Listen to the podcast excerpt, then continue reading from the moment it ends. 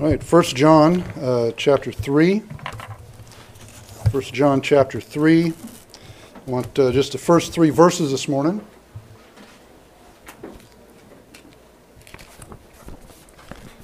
First John chapter 3. If we want to title the message, it would be The Comfort and Confidence of Being God's Children.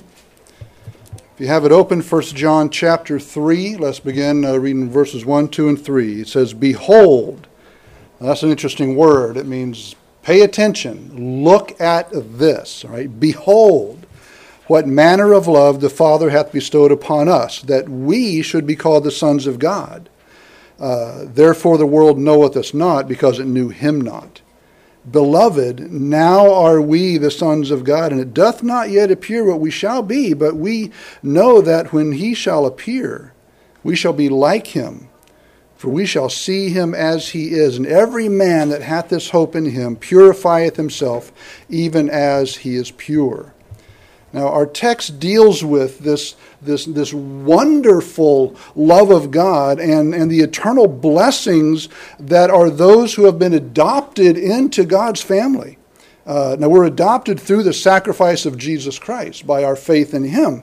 Uh, there's no greater comfort than knowing that you've been accepted in the beloved, that you are a partaker of, of divine inheritance, uh, that in Christ you will inherit all that Jesus inherits, and, and that'll happen through Him. So when all of life is falling down around you, this hope may be all you have to hold on to. But this hope is all you really need. As I worked through this passage, I thought of the love that, that should be found in, in, in, in a home. It's not found in all homes, but, you know, uh, when a home operates as God intends, then love is both felt and love is shown. Uh, a home is to be the place of comfort and security and hope and love. It's a place where all you know, are accepted because of who they are, not what they possess. They're accepted as, as, as who they are, not how well they perform. And the home, surrounded by a loving family, is a special place. Um, it's proven that children excel and, and acclimate to life better within this stable home environment. And of course, the benefits of home and family are more than we can number, but being a part of God's family is no exception, but it's um, um, uh, infinitely better. I mean, every believer belongs to the family of God. Now, only believers belong, but every believer does. And I want to examine the, the, the, the, certainties revealed in this text regarding Christians. And, and, and we're going to look at the comfort of being God's child, and we're going to look at the confidence of being God's child. So again, look at verse 1, where he says, Behold, what manner of love the Father hath, bestowed upon us, that we should be called the sons of God. Therefore the world knoweth us not, uh, because it knew him not. Okay, First, let's, let's, let's look at the reality of this. It says, Behold, what manner of love the Father hath bestowed. Now, take a moment to consider everything, and you only have a moment, so do it quick, okay? Of everything that's wrapped up in that thought of the love that God has bestowed.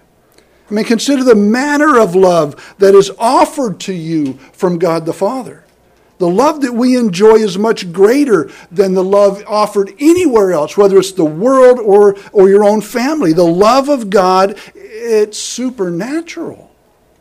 It's not of this world. I mean, its character and very essence is so much different than anything else anywhere else. It is wonderful condescending love of the eternal Father, uh, that, that such as we could be called his sons. I mean, we are by nature the heirs of sin and guilt and the curse of God, and we are by practice children of corruption and disobedience and ingratitude. It's, it's strange that through Christ, a holy God is not ashamed to be called our Father and is not ashamed to call us his sons.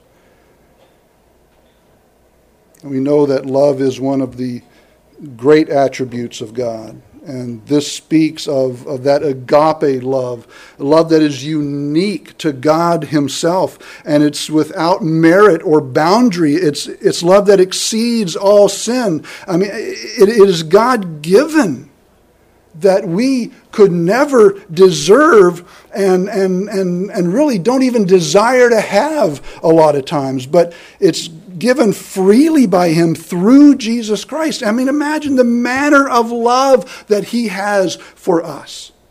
Now, let your heart swim in the deep end of that pool next time you have a bad day. That He has bestowed upon you love. That's the reality. Now, look at the reception. Behold, what manner of love the Father has bestowed upon us it's amazing when you think of it that God has bestowed such wonderful love on you. Have you met you?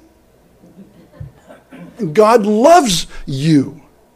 You're the recipients of this love. This is has the idea of giving of, of, of, one's own accord with the intent of good goodwill. God, God purposely chose to extend his love to us. He did it on purpose. He chose to love us of his own accord. He wasn't forced to do it, he did it willingly. He willingly chose to love you. How can we not stand amazed at such love, freely given? I mean, again, I, I know me. I certainly am not worthy of any love from God. There is no way I could earn any love from God. But He chose to love me through Christ anyway. We try to consider all that God is. How can we not be amazed that He would love us? I mean, I'm amazed that he would love sinful humanity to begin with, but he does. And that establishes the next thing it's a relationship. Behold, what manner of love the Father hath bestowed upon us, that we should be called the sons of God because of his great love, because of the sacrifice of his son that enables a relationship, the saved are now the children of God. We are literally and eternally part of God's family. We've been adopted into his family. And we are as accepted if we know Christ as Savior, but only if we know Christ as Savior, we are as accepted as Jesus is accepted. I'm going to summarize the thoughts of a guy named John Phillips. He has a commentary on 1 John. He states that there are three ways for you to become part of a family. Okay, first of all, you're born into the family.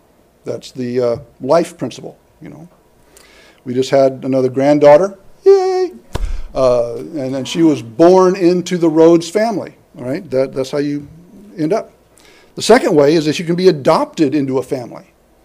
You've got the life principle, and then you've got the law principle. The third way, which is how I ended up with two son-in-laws, and I still have mixed feelings about that, you know. But, yeah, it, it's just don't know how to feel, right? Well, we can marry into a family, and, and, and that's the love principle.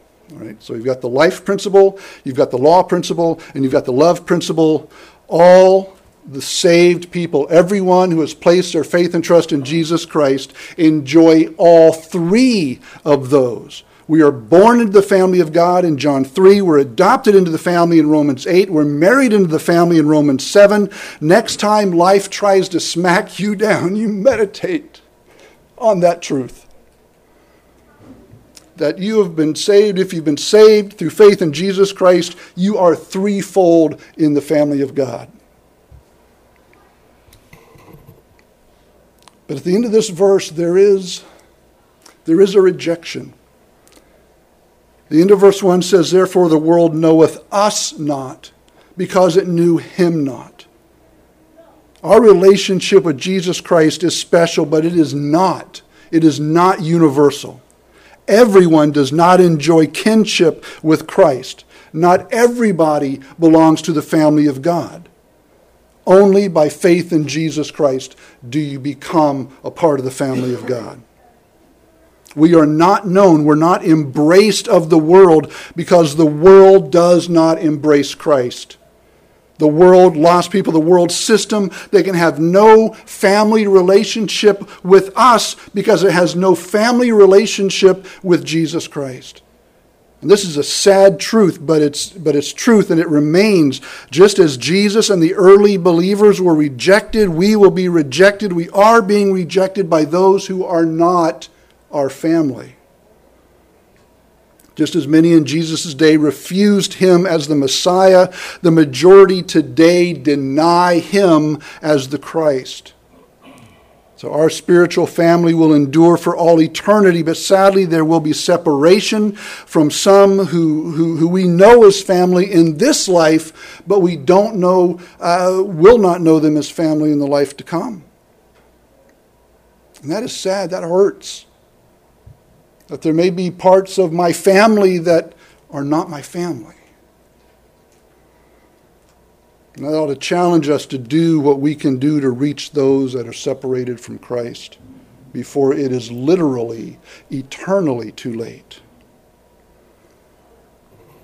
Look at verse 2. He says, Beloved, now are we the sons of God. And it doth not yet appear what we shall be, but we know that when he shall appear, we shall be like him, for we shall see him as he is. John speaks here of, of our presentation. All right, again, there's comfort and, and there's confidence in our relationship. Look first of all at our position. It said, Beloved, now are we the sons of God. Now, John is speaking of a current state of the believer. So now, right now, right now, without waiting for death, without waiting for the second coming. Okay, right now we have a present dignity and a present duty. Even though there's greater joy to come later, right now a believer is in the family of God. Right now, Christian, you are a child of God. Now, this isn't something that we look forward to becoming a reality in the future. No, it's something, you know, it's, it's not something that we hope will transpire one day when we, we, you know, earn enough obedience points with God or something. No, it's right now. Even as you sit there this morning, right now, if you've trusted Jesus as your Savior, you are right now a child of God.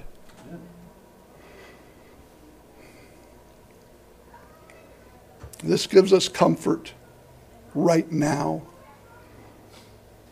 It brings security and confidence right now, and it brings security and confidence when this life reaches its end. See, children don't have to wonder whether they'll, you know, be able to come home or not. Been married for 34, 34 years, right? Okay, 34 years. I'm still welcome at my mom's house. Why? Because I'm part of the family, okay? The same is true for believers. We are currently, we are right now, we are from the point of our salvation God's children, and all God's children will be welcomed home. But then look in verse 2 at our, our anticipation. It says, And it doth not yet appear what we shall be. Now, here John kind of deals with an issue that, that we've all pondered from time to time. We've wondered what in the world did Jesus really look like? We wonder how did Jesus appear in his glorified body? We wonder what our bodies will look like when we get to heaven. It's got to be better than this, right? Well, well, well the truth is we, we, we can't know. I mean, John knew Christ personally. John knew Christ intimately, and yet he didn't know for sure what believers would be when they entered into his glorified presence. Better than this? Oh, absolutely. But what exactly? Just not quite sure. But that's okay. See, this, this, this doesn't create cause for alarm or anxiety, though. There is, there, there's much that we don't know, but, but we do know that God is good. We know his love for us is immeasurable. We know the peace and joy we have in fellowship with Christ our Lord. So, regardless of what we will be, we'll be in the presence of Jesus. And it will be all joy when we meet the Lord and spend eternity with him. We don't know what it's going to be like, but we know it's going to be. And that's got to be enough for us. There's going to be, secondly, a transformation here. Again in verse 2 But we know that when he shall appear, we shall be like him. At the moment of our, of our salvation, we were spiritually resurrected. We were new creatures in, in Christ. Spiritually, the old man died. We were born anew in the Lord, but, but the flesh was not changed. We still have this body of flesh, and we continue to inhabit a body that is prone to sickness, is prone to disease, is prone to deterioration and sin. First John chapter 1 made that obviously clear to say otherwise is to lie. But as we grow and mature in the Lord, we are transformed into his image spiritually.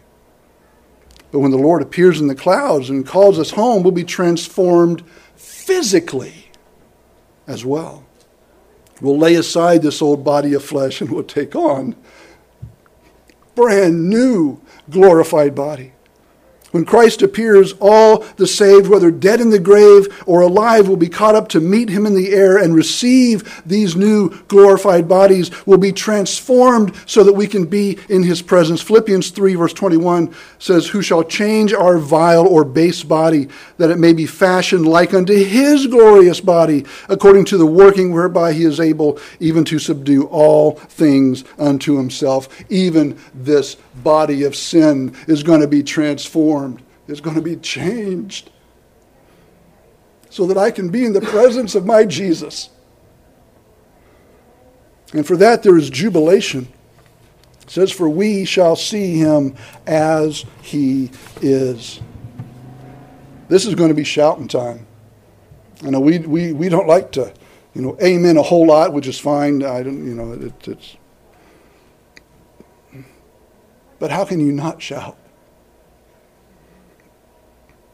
We can't begin to imagine the joy we're going to experience when we meet the Lord in the air, clothed with this new glorified body. And, and you know, Paul confirms that to be absent from the body is to be present with the Lord. And I'm convinced that the saved enter the very presence of the Lord when they leave this earth in death. Uh, but, but, but, but there's going to be a glorious time as, as the redeemed by grace the redeemed by faith in Jesus Christ, meet the Lord face to face. We will behold the one who bled and died for us. We will be eternally free from the presence of sin, free from Satan, free from the hindrances of this life. And what a day, glorious day that will be. Now look at verse 3. John speaks of our sanctification here.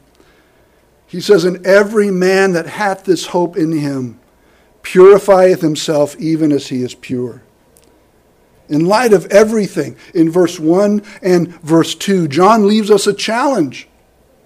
Saying you're going to see Jesus face to face for everything he has done for you, is doing for you, will be doing for you. There's a challenge in life to seek purity and righteousness.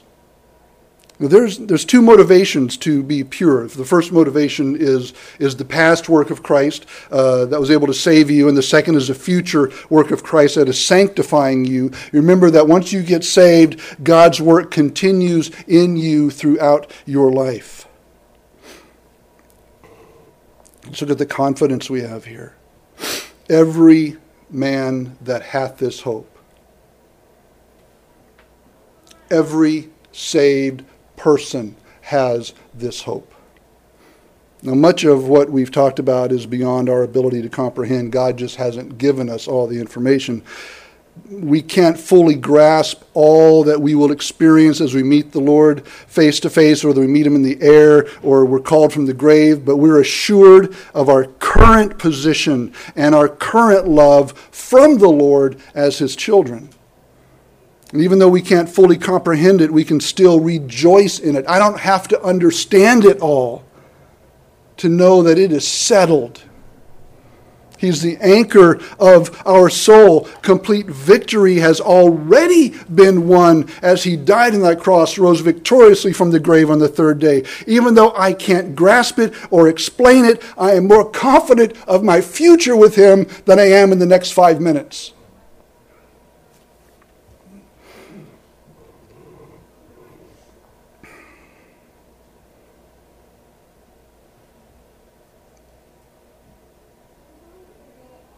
But that confidence ought to motivate me to do something. It says, Every man that hath this hope in him, in Christ, purifieth himself.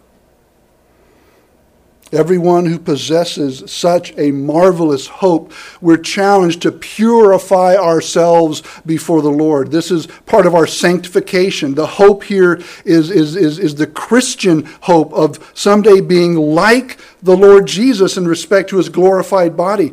And, and when it says in, it means really upon. The idea of resting, or of, of, of, of hope resting upon him, or hope set on him. Now, this isn't to say we're never going to sin or come short of what the Lord desires, but we're going to earnestly seek to live our lives in a way that pleases Him because we hope to see Him one day. Those who are born again in Christ, walking in fellowship with Christ, cannot enjoy sin. You know, children are chastised for sin. We're called to heed the guidance of the Holy Spirit, and as the Spirit guides us, we are to follow. Because we love Christ, we should live to please Christ. Let me illustrate it with this little anecdote. It's a little silly, but it, it paints the picture, okay? Group of teenagers were enjoying a party, and someone suggested they go to a certain restaurant for a good time. And uh, one girl said to her date, I'd rather you take me home. My parents don't, don't approve of that place. Afraid your father will hurt you? One of the girls asked sarcastically. And, well, no, she replied. I'm not afraid my father will hurt me, but I'm afraid I'll hurt my father. Now, she understands the principle that a true child of God who is experiencing the love of God has no desire to sin against that love. One commentary says this As to the expression purifieth himself, it means the words are not to be taken as any work for or work to keep your salvation sense, as if a man could purify himself. Apart from me, the Lord says, you can do nothing, John 15, 5. The man who purifies himself has this hope resting upon God. This mere fact implies a will to purify himself, not out of or, or independent of this hope, but ever stirred up by the accompanying of it. That means you hope you know that you're going to see Jesus face to face one day, and that motivates you to live now as pure and righteous as you can with His help. He goes on, so that the will is not his own, sprung out of his own nature, but the result of his Christian state, in which God also ministers to him the power to carry out that will in self purification. You don't want to disappoint the very Jesus that saved you, who you will see face to face. There's a comparison here. In verse 3, it says, Even as he is pure. Jesus Christ is our example. He set the standard that we are to follow as much as is humanly possible. Again, we are to imitate the life of Christ. He is the standard of excellence in righteousness and purity, and there is no fault or sin found in him. And just as Christ is pure, we are to seek his righteousness. We're to seek his purity. Another commentary says it is a contradiction to such hope. Remember the hope to see him? It's a contradiction to such hope to indulge in sin and impurity. And therefore, as we are sanctified by faith, we must be sanctified by hope. That we may be saved by hope, we must be purified by hope. It is the hope of hypocrites and not of the sons of God that make an allowance for the gratification of impure desires and lusts. Now let's, let's, let's bring this into perspective. As I compare my life to the life of Christ, I realize that I have failed miserably. There is so much work that needs to be done. I will never achieve the level of righteousness that he possesses, but it serves as a standard to pursue. There's always room for improvement, and, and, and we ought to pray that, that, that, that we seek to become more like Christ as we serve Christ. The hope of being like, like Jesus Christ ought to arouse in us a determination to be pure like Him. And this brings into play the will of the Christian to carry out that resolve to make sure it happens. It is independence, not independence, but independence of the Holy Spirit that the saint puts sin out of his life, keeps it out, because he hopes, he knows to see Jesus face to face. And how can we like sin? How can we indulge sin? How can we put our arms around sin when it is sin that nailed our Savior to the cross? How can we, how can we love sin, the very thing that caused Christ to have to die in order to save us? Know, if we, if we hope to see Jesus face to face, we will cooperate with God, the Holy Spirit. We will learn God's Word so that we can work and cooperate with Him in purifying us, making us more like Christ. Because we're going to see Him face to face. And how can we not do what we can do to get ready to see Him face to face? This, this passage, I mean, it carries some, some challenge, but it's a comforting fact, passage that, that, that, that brings great confidence to us. We've received much more than our minds can comprehend. How do you wrap your head around the idea that you're going to get a, a new body? No, how, how, how, how do you understand that, that, that God's going to call us up in the air? How, how do we get our heads around the idea that we're going to stand before a holy God face to face?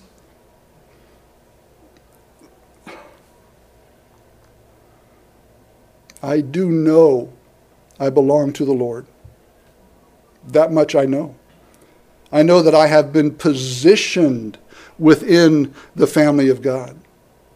I know that I will meet the Lord in the air one day, receiving a new glorified body. I don't know how, and I, I and I don't know what it's going to look like, but I don't have to. Now, as we consider everything that we've gone over, I'm challenged in my walk with the Lord to pursue purity, to pursue righteousness, and to pursue holiness at a whole new level. I want to honor Christ with my life.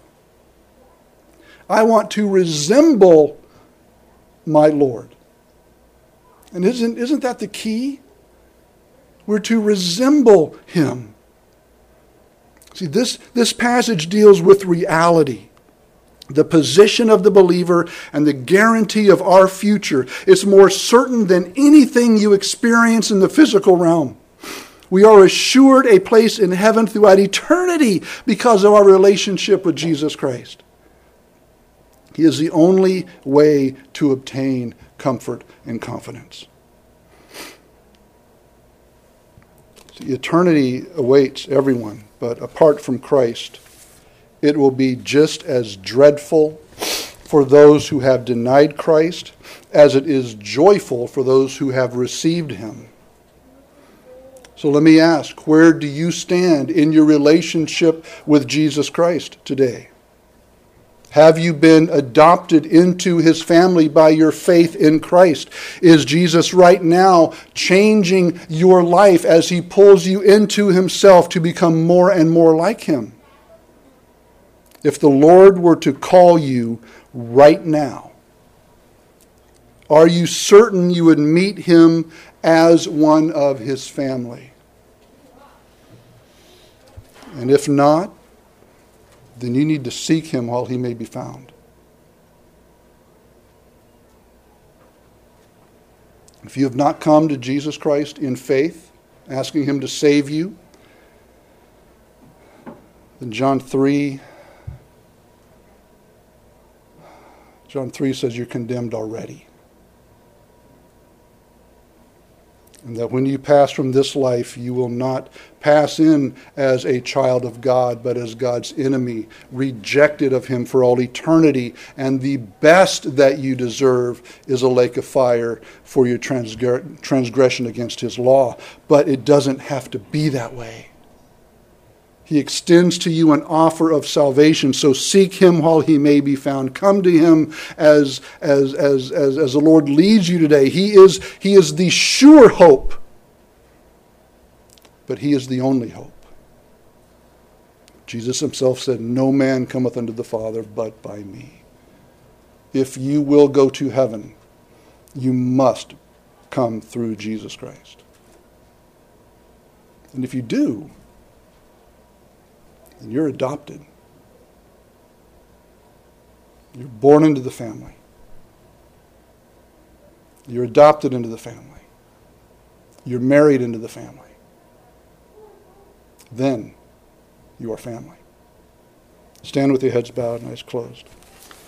Father, this morning we want to thank you for the encouragement, for the promises that we see in your word for all who believe. Such peace, such joy, awaits us.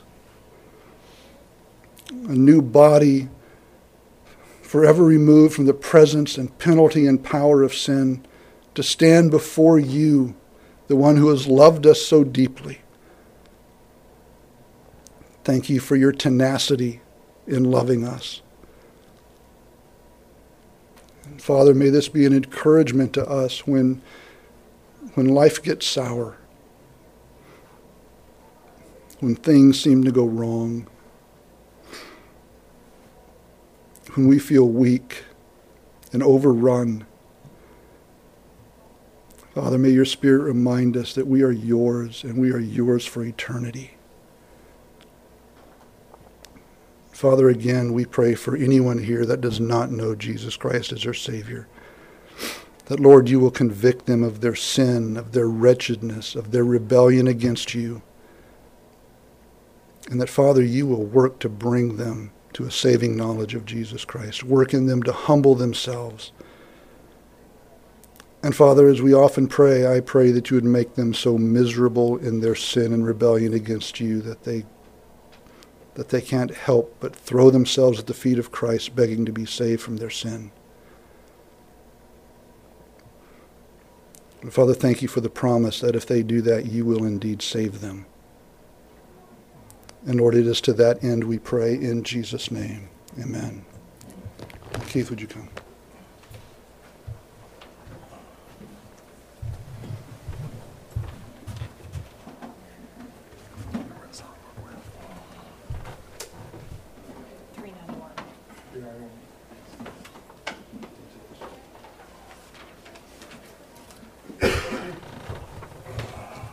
somewhere. 391. Sorry about that, folks.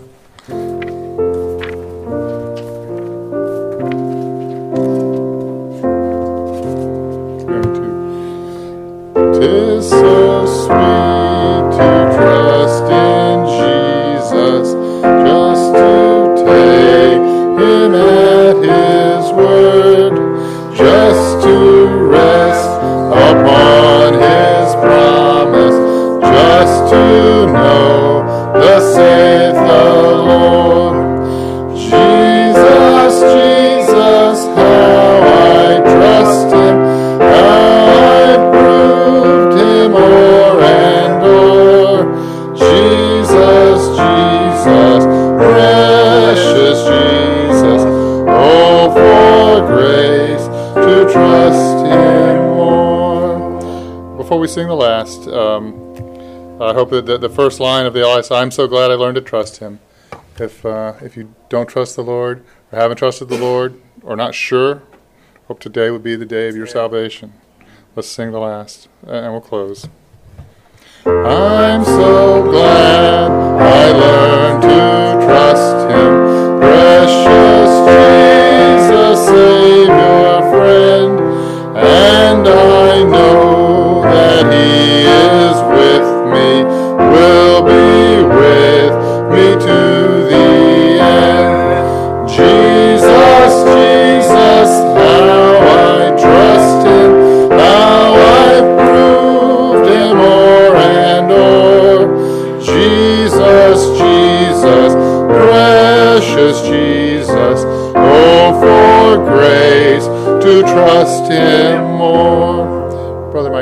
Mike Wisdom, if you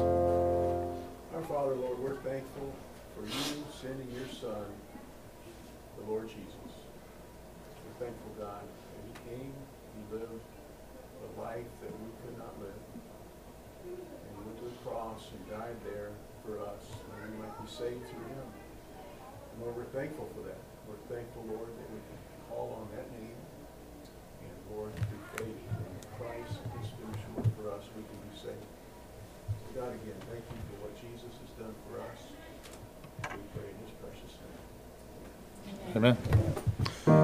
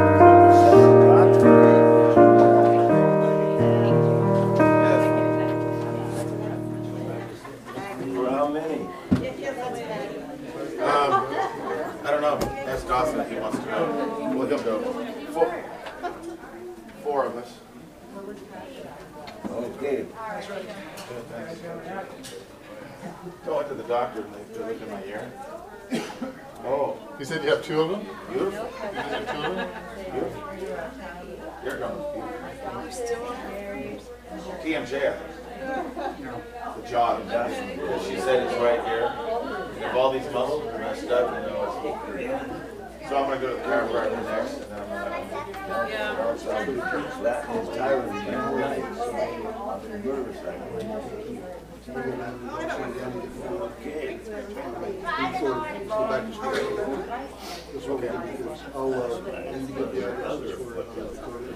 are you guys gonna stay for lunch?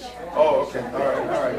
Good. I had another So they, exercise the other day on Thursday. Uncle John's leaving on the. so now they have multiple ones. So you have a guess, okay. Kind of did them by, by age, so like, in our age it's three.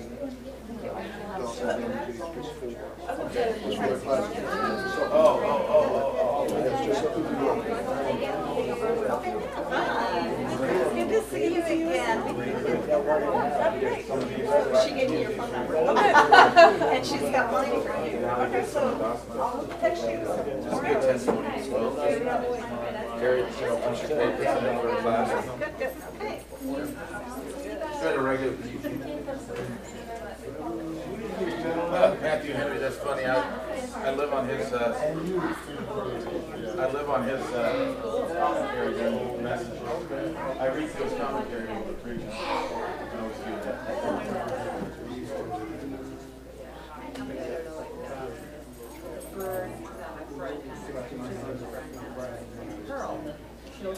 Pretty rose.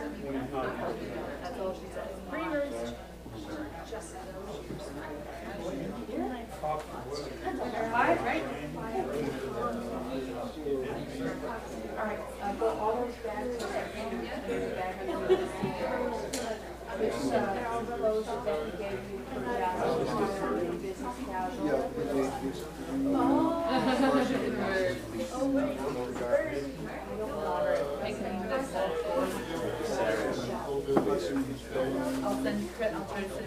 it text later. Didn't have enough to different kids. Thank you. Well, there's another Sunday too, have business closed. Thank you. Yeah. Yeah, I'll, I'll get a hold of you.